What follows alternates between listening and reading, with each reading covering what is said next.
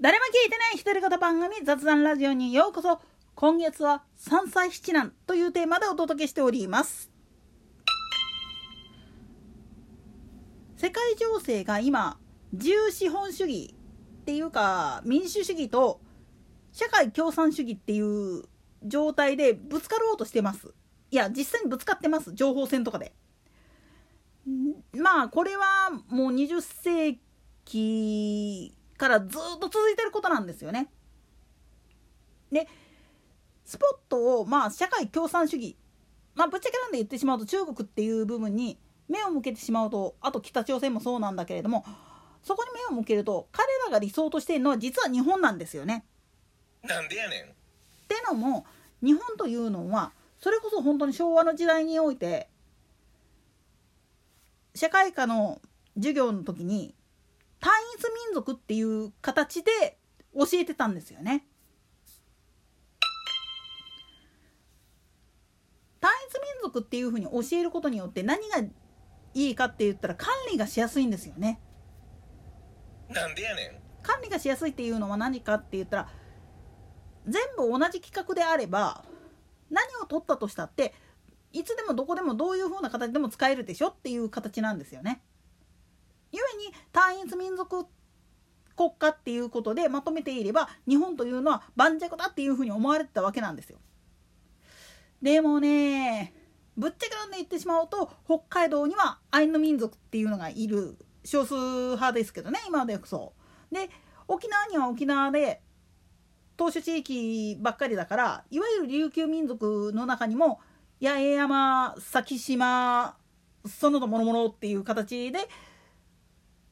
さまざまな民族がいるさらに小笠原諸島は小笠原諸島でもともと固有の種族っていうのがいたわけなんですよもともとはね八丈島なんかでも。そういったんがごちゃ混ぜになってるのが実は日本っていう風になるわけなんです。つまり日本国籍を保有してるからといっても本物の日本人いわゆる民族としての日本人っていうのをカテゴライズするっていうのは非常に難しいんですよ。日本人だと思っていても地域によって違うしましてや同じ地域内でもいわゆるブラック差別っていうもんがあったぐらいそれぞれに地域によっていろんな種族の差別っていうか区別っていうのがあったわけなんですよ。それを単一化しているっていうふうに言ってたのは本当に高度成長期の頃の日本その教育現場では単一民族っていうのが誇りなんだ世界に誇れる単一民族なんだっていうことを前面に押し出していこうぜっていう風な形でやってたんですよね。これを実は中国共産党および朝鮮労働党っていうのは真似てるんですよ。ついでに言っちゃうと韓国もそこら辺真似ちゃおうとしていて実はアメリカに叩かれてたりするんですよね。なんでやねん。つうのも日本の場合は単一民族や言うたかってそれはあくまでも天皇を中心としたっていう考え方がベースにあるわけなんです。これを真似てるのが中国共産党の場合だったら毛沢東を中心としてだけど王様ではなくて書記長代表と呼ばれる人が一番のてっぺんにいてその人がその血族をっていう形を取らない形でやってるわけなんですよね。朝鮮労働党って言ったらあれだけれどもキム・イルソンの血筋で固めているところを考えるとむしろ本当に近いんですよね日本の系譜に。なぜならそこに憧れがあるからなんですよ。なんでやねん。共産主義を敷いてる国東欧諸国なんかが何で滅んだかっつったら王政は古いという考え方が西側諸国ってかつて呼ばれていたエリアの人たちらのあたりにはあるからなんですよね概念として。王様がいたとしても立憲君主制っていう形式であくまでも王族とかが直接に政治には介入しない全ては国民に委ねますよっていう形で最終責任は我々が取りますっていう風な形の約束事でまとまってるわけなんですよ。特にイギリスとかあと北欧のスウェーデンだとかデンマークだとかあっこら辺の国の人たちっていうのはそういうことなんです。だから王政を敷いてたとしても民主主義国家として成り立つためのベースっていうのはあるんです。もっと言ってしまったら安心して自由に動けるその強みとして責任は俺が取る俺たちが取るって言ってくれる存在が常にいるっていう安心感からまとまれるんですよ。だから日本という国っていうのも天皇制に対して反対する人たちっていうのは何で反対してるかっつったらまあ言ってみると社会の流れ上王様がいることによって悪性が起きてっていう風に表面上でしか見てない人たちが惑わされてるって言ってもおかしくないんですよね。対して社会主義共産主義を敷いてる国っていうのはなんでそうせないといけないかって言ったら王様を追っ払ってしまって自分たちで管理するんだって言った以上は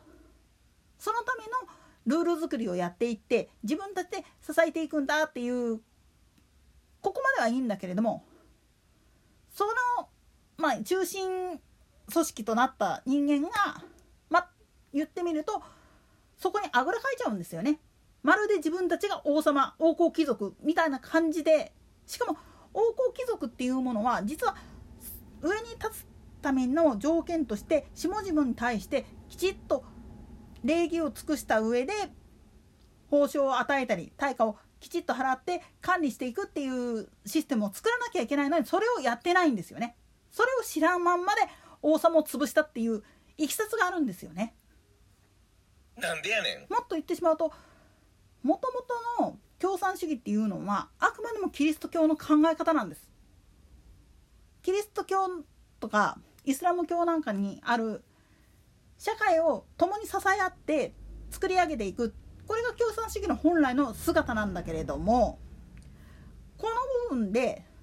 そのためには自分たちの組織に入ることが前提条件だみたいなことを言っちゃうからおかしくなるんですよね。民主主義っていうのも行き着く先は社会社会共産主義っていう方向性には行き着きかねないんだけれどもそれはあくまでもお互いの価値観をちゃんと認め合う土台があってこそなんです。そんなものを全部潰して組織の幹部だけが王様になってしまうような国になっちゃいけないんです。でも今の中国共産党っていうのは少数派民族である内モンゴルあと新疆ウイグルさらにはもともとイギリス領として管理されていた香港とかをむちゃくちゃにしてるんですよね。ましてや台湾なんていうのはもともと別個のまあ言ってみれば組織が中国国内で戦争をやって紛争をやってそこから逃げ出した人たちが入り込んじゃってる国なんですよね。国っていうか地域なんですよ。これをまとめてわしらがっていうふうに言ってるのはすんごいおかしいわけなんです。そこまでして国拡大したって必ずガタきますから。といったところで今回はここまで。それでは次回の更新までごきげんよう。